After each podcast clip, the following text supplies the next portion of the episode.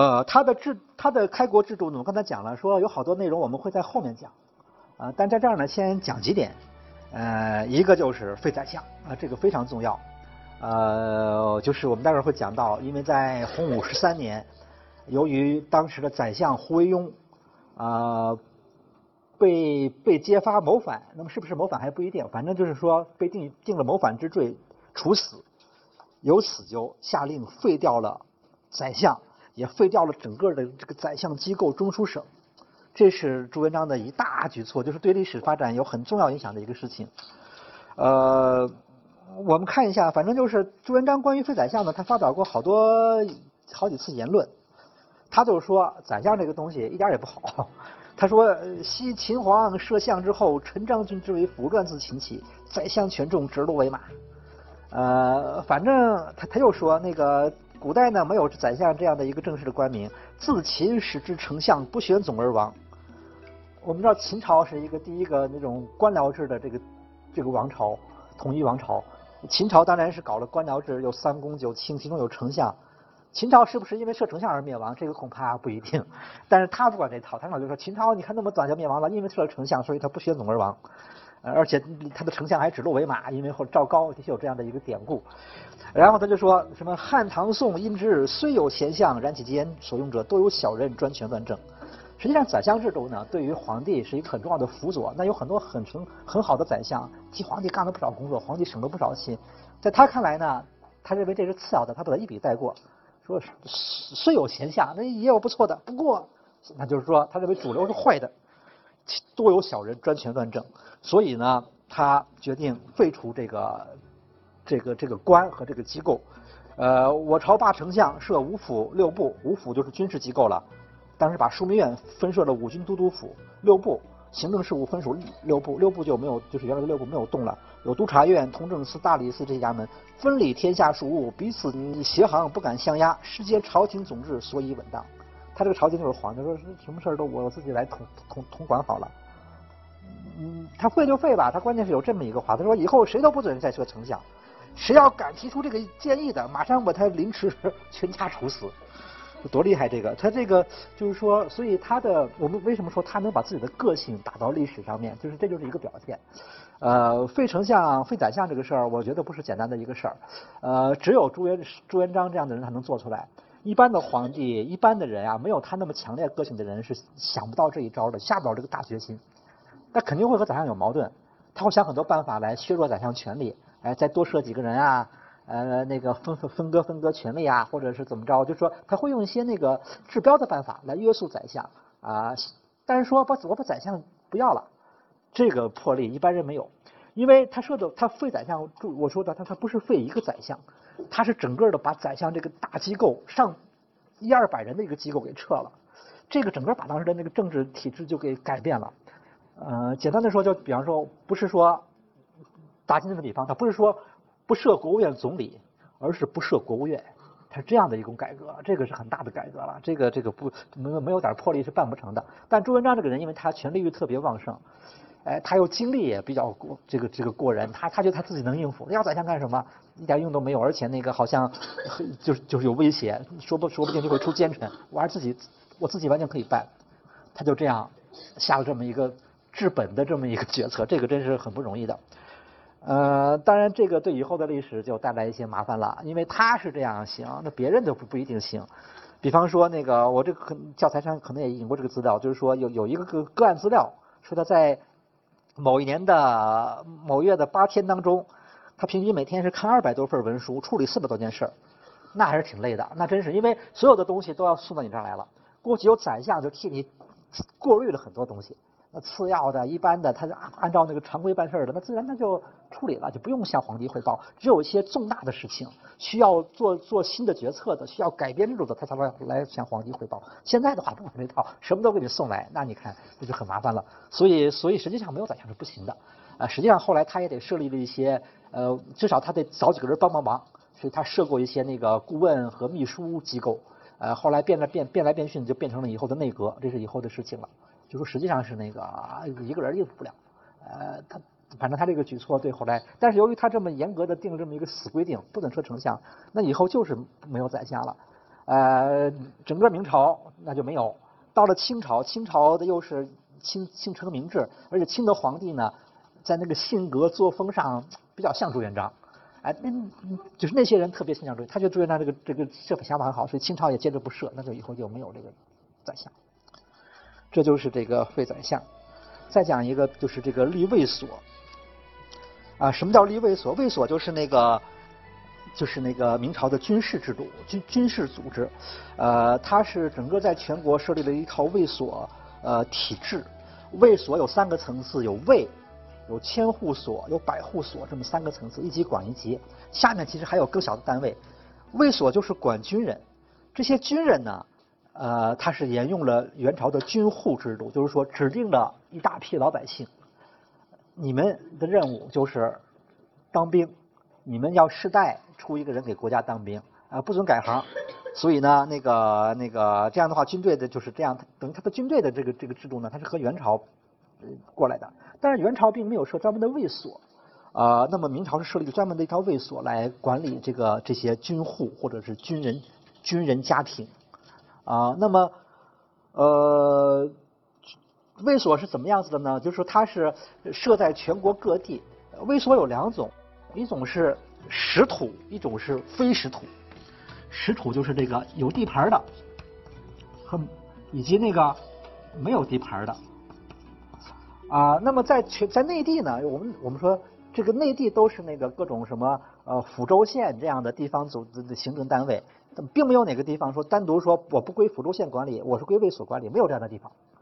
呃，但是卫所呢，那个它是跟这抚州县重叠的这一片地方，那么老百姓都归抚州县管，但是那些军户那都归卫所管。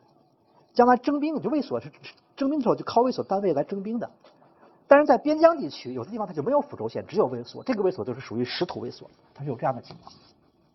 总之就是这个，它卫所是一个呃管理军户的这么一个系统，也可以称之为军事管理系统吧。啊，那么跟这个相关的就是说，我们要说一下，就是在明朝后期呢，那个军户这样的一套制度慢慢的撑不住了，就有点破坏了。啊，所以呢，你靠这个军户来当兵啊，就是你你你你去找人找不着了。呃，找不着呢，所以政府为了解决兵源呢，不得不采取募兵。哎，这个过渡呢，可能大家想一下，跟那个唐的府兵是很像的。实际上，卫所和府兵也有点像，就是说他们都是属于什么呢？就是预备兵，呃，并不是那个他平时都是在都是那个在在自己家待着。当然，明朝这个卫所呢，比那个府兵管的还严一点，他就说就说他有一个专门的系统在系统在管他们。呃，战时抽抽出来。组成军队去打仗，打完仗呢解散，各自回各自的卫所。那唐唐的府兵也这样，就它是一种特殊的这种征兵制。呃，到后来呢，那个唐的卫所，就唐代的府兵后来不是也也也征不着兵了吗？明朝的卫所也一样，后来有点乱，后来他就变成募兵了。就是唐唐和明这点挺像的。所以明朝的那个史史书上说，卫所对卫所这套军制度有个评价，说得唐府兵一役，说跟唐的府兵有点像。呃，但是不过，由于各种复杂的原因，实际上卫所制度呢，它存在的时时段，呃，它的那个生命力好像要比那个唐的府兵要长。就虽然说后来这个卫所体体制有点不行了，啊，但是并没有完全不行。那么实际上在唐朝后，在在在明朝中后期呢，还是既有卫所的部队，也有那个新招的部队，呃，一直到清朝才慢慢的把卫所这样的一些地方给就就就就完全取消，完全跟那个州县合并起来。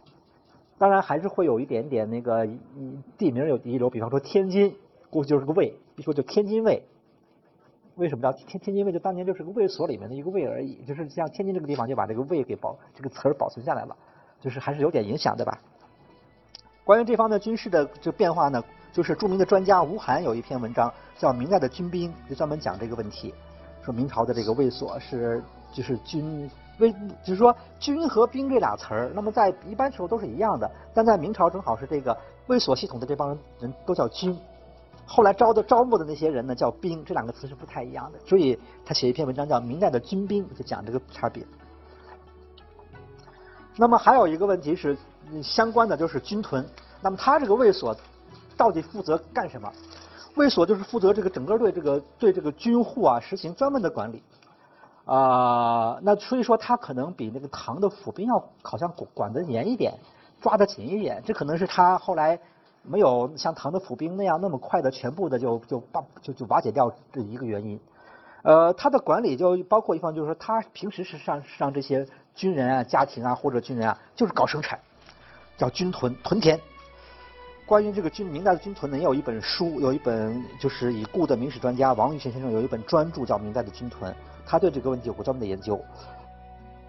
军屯是这样的，就屯田呢，我们要说呢是古已有之，就是用军队来那个啊这个这个搞生产，相当于那个呃这个生产建设兵团那样的一种组织。但是是这样，过去屯田啊都是是那都是那种应急的，或者是在边疆搞屯田，因为边疆呢有很多驻军，驻军的话那个那个就是他那个后勤你要运输不好解决，他只能让军军在在那当地搞生产。像汉武帝的轮台诏就是停止。不在轮台搞屯田，就屯田是早就有，但是一般都是应急的或者在边疆搞。呃，大概在元代开始有点这个意思，就是说不是一个应急的和边疆的措施，而是说普遍的，全国都有，就是说这个常规的措施，就是为了解决这个呃，就是发展生产或者是那个那个缓解财政的压力，就是让军军人，反正这么多军队，你自己闲着也是闲着，你就因为在元朝那个时候，我们知道元朝当时那个呃地盘辽阔。特别到元朝中后期又不怎么打仗，所以元朝用军队搞屯田是很多的。那么这个这样的一个一个做法呢，被朱元璋发展，而且朱元璋呢在管理方面各种细则、各种规定，那比元朝就要严密的很多了。所以他当时搞这个军屯呢很有成效，啊，基本上他那个财政上的这个军事的这这这个压力就就就完全解决了，就就等于靠军人自己就可以把这个问题全部解决。而且这个朱元璋自己也很以为骄傲的一个事情。当然，这个东西呢，以后也慢慢的，时间一长它就破坏了，就是说不能做的那么好，慢慢的有点瓦解。呃，那个这是以后的事情。这个屯田呢，我们还会在以后的明代明清经济还会提到，我们在这就先简单的交代一下。哎，总之他的这个朱元璋的这个制度是很多的，呃，但是由于时间关系，我们不能多讲，因为有的东西还要在以后再提到。我们就想讲一下总的一些介绍，就说这个呃是就是以前的人的评价。对他这个制度啊，评价还是比较高的。像孟森，就是民史专家就说了，孟森主要说什么？就是说，他这个建国呀，是在元朝基础上建的。元朝是以制度不力，或者说制度不规范而著称的，乱七八糟，就是元朝那个制度。而且整个管理，就是说，或者说是有的制度徒有其名，根本就没有认真执行；有的制度虽然有，但是也很不规范，很乱。这些东西都被朱元璋认真做了一番清理，整个是搭起一套新架子。所以他这个制度建设工作呢，应该说还是工作量比较大，呃，有一定难度，或者说是比较有比较重要吧。呃，二一方面是他的基础并不好，再就是他对以后的影响又特别大。我们看到清朝对他评价特别高，呃，只能说把他那个就是说，因为大概这个感受就只有清朝人才能感受到，说朱元璋对他们的影响有多大。因为我们看，举一个例子，就是叫做古英泰，这个人是清朝初年的人，他也是明朝人，但是他到清朝呢又做了些官，所以他一般说都是清朝人。他就他写了《明史记事本末》，他对朱元璋评价非常高。他说：“你看朱元璋的各种各样的措施，说什么的，他列了好多吧。最后说无不损益至文，斟酌每备。说他是求其网罗前哲，范围后王，盖乎谓之代也。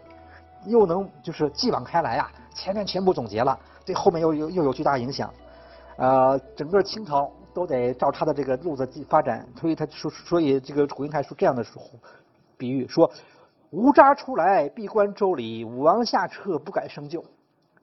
盖极大成者难为毁，既至善者难为功。这个他是用了些典故，而且他用的词非常高，就是极极大成和至善，这是很高的评价。呃，由于对他这方面评价很高，所以呢，呃，整个对他评价也就提高了。他说朱元璋这杀人比较多，呃，他说朱元璋的缺点呢就是杀人多了点儿，这个这个可训美唐顺或以此耳。但是呢，他好像对他还是比较心很。他说，呃，虽然呢杀人多也是有道理的，因为什么呢？矫枉过正，获益英雄之善食食物也。总之就是这个就代表那个清朝，特别是官方的一个一个一个观点的朱元璋是个什么样的地位。就这是就是这这样做的评价。朱元璋这个制度呢，我倒想再补充两句，就是说我们大家刚学过宋史，呃，他这个制度呢，我觉得要比宋朝看怎么好像要效果要好一点。呃，评价也要高一点。因为宋朝初年呢，也搞很多制度建设，搞得很细，对不对？但是宋朝是在那个唐五代以来就已经很乱的一个摊子上，他没有整体上重新处理，他就是直接就修修就就就继续给他搞得更乱。所以大家学宋史呢，宋朝制度可不大好学，乱就是就是那个，反正就是感觉挺乱的。而朱元璋是。就基本上，他他要重新先先先先搭个架子，基本的架构是不乱的，是很清楚的。然后在具体的环节上做的比较那个精细，就他好像跟这两个宋朝不一样。再就是宋朝的那个防弊之政，很多地方他因为他宋朝这个基础就乱，然后上面又又又做的很琐碎，就搞得那个好像消极影响比较大，所以出后来出现积贫积弱。朱元璋的这朝制度呢也有这个问题，但是没有明宋朝那么厉害。啊，你像比方说这个军队吧，他的军队并不是不能打，还是能打点仗的。那不像宋朝那个一打就败，所以这些方面好像还还是要他这个制度好像是还有一定的呃可取之处。是是是，清朝评价的是比较高，也许没那么高，但是应该是呃有有地位的。嗯，那我们就可以看那个呃，所以清朝的有这个对话很有名的，就是顺治皇帝和大臣的对话，说中国你们这些皇帝。汉族这些以前的皇王朝皇帝，到底谁谁谁水平最高？哪个皇帝打分最高？应该是排第一呀。那些人呢，众说纷纭，给他排出个大名单，说这批人都不错。他又问这几个人谁最好呢？大家想了想，说唐太宗。有人说唐太宗比较好。这就是就知识分子里面的人呢，还是比较喜欢唐太宗。但是那个顺治皇帝说不对，他说我认为明太祖最好。他说呃，唐太宗那些人呢，他们的措施呢，有善者。有未尽善者，有的措施好，措施不好。说明太祖的措施呢，没有不好的，全好。这就是那个，就是所以这个清和明啊，这两朝的那种统治者的那个思路、作风、性格都是很像的。他们能够互相欣，就是知道清的人能够欣赏明朝，当然明朝的人如果活过来也会欣赏清朝，我是这么认为的。对，嗯，朱元璋如果活过来，他会欣赏清朝那些人，就在风格上和他很像，嗯。那个康熙跑到那个孝陵去题字，叫“治隆唐宋”，就说他比唐宋搞得都好，这也是代表清朝的一个评价。啊，下面我们要讲洪武时期的重点统治，就是朱元璋呢做了皇帝，统治三十年。这三十年有个基本特征，就是严刑峻法、高压统治或者叫重点统治，这个是一个很独特的现象。这个有几个原因，一个是他的个人这个性格，他是一个比较严厉的人，而且对人比较苛刻。心眼比较小，这样的，同时也比较残暴，这样一个人。再就是他呢，为什么会有这么一个局面？就是说他是吸取元朝教训。这是以前我们讲的，说元朝这个王朝啊，法律上倒其实挺宽松的，有什么事儿，也就是或者是那个呃不立章程，或者是有章程不执行，不认执行，就就是大家都随随便便无所谓。就松松垮垮那样一个那个那样那样那样一个朝代，特别到了元朝后期，这个问题特别严重。朱元璋呢，那就坚决不允许这个情况，就加严厉的整顿，所以他整个这个作风都是那铁腕政铁腕政治，非常高压。这里面有几个方面吧：私企大案、大明律、大告、强化社会控制和特政治文化专制。啊，我教材里面也按这几几个部分写的，那么我在这就就再做一点那个介绍，有些是补充的。首先，四起大案，私企大案我们都知道，就是那个胡惟庸案、蓝玉案。呃，空印案和郭桓案，这四个大案呢，可以分为两个部分。头就胡惟庸案、蓝玉案是针对功臣，是杀功臣的，啊，就是他那帮打天下的那帮人，啊，他要把他们全收拾了，呃，最后就是用用这两个案子来处理的。那个杀的人非常多。胡惟庸案比较早，胡惟庸案发生在那个洪武十三年，就是公元一三八零年。但是这个案子我们想说的就是说，这个案子特点是这样，呃，它持续时间很长。虽然这案子是是。一三八零年就处理了，但是拖拖拉拉，还是他的他的影响拖了十来年。就说这是他朱元璋搞政治斗争的一种一种手段，就是说他把这案子呢，他一直拿这案子来整人。一开始先杀了一批人，以后他看谁不顺眼，他想整谁了，就把他挂在这个案子上，说又发现新材料，又发现新案情，当年他也和他勾结，我没发现。所以他这个胡惟庸成了他的一个整人的工具，而且他他用他。做的相当的那个、那个、那个彻底，之后把这个案子一下包包进来很多人。那个这个问题呢是朱吴晗，吴晗都做了很好的概括。吴而且由于他拿着个案子整人，他就他他就得把这个案子不断的放大。原来点罪状不够用了，他他就就就得给他编新罪状。一开始说说他谋反，然后呢，后来觉得谋反不够了，再给他编点新的，就是里通外国。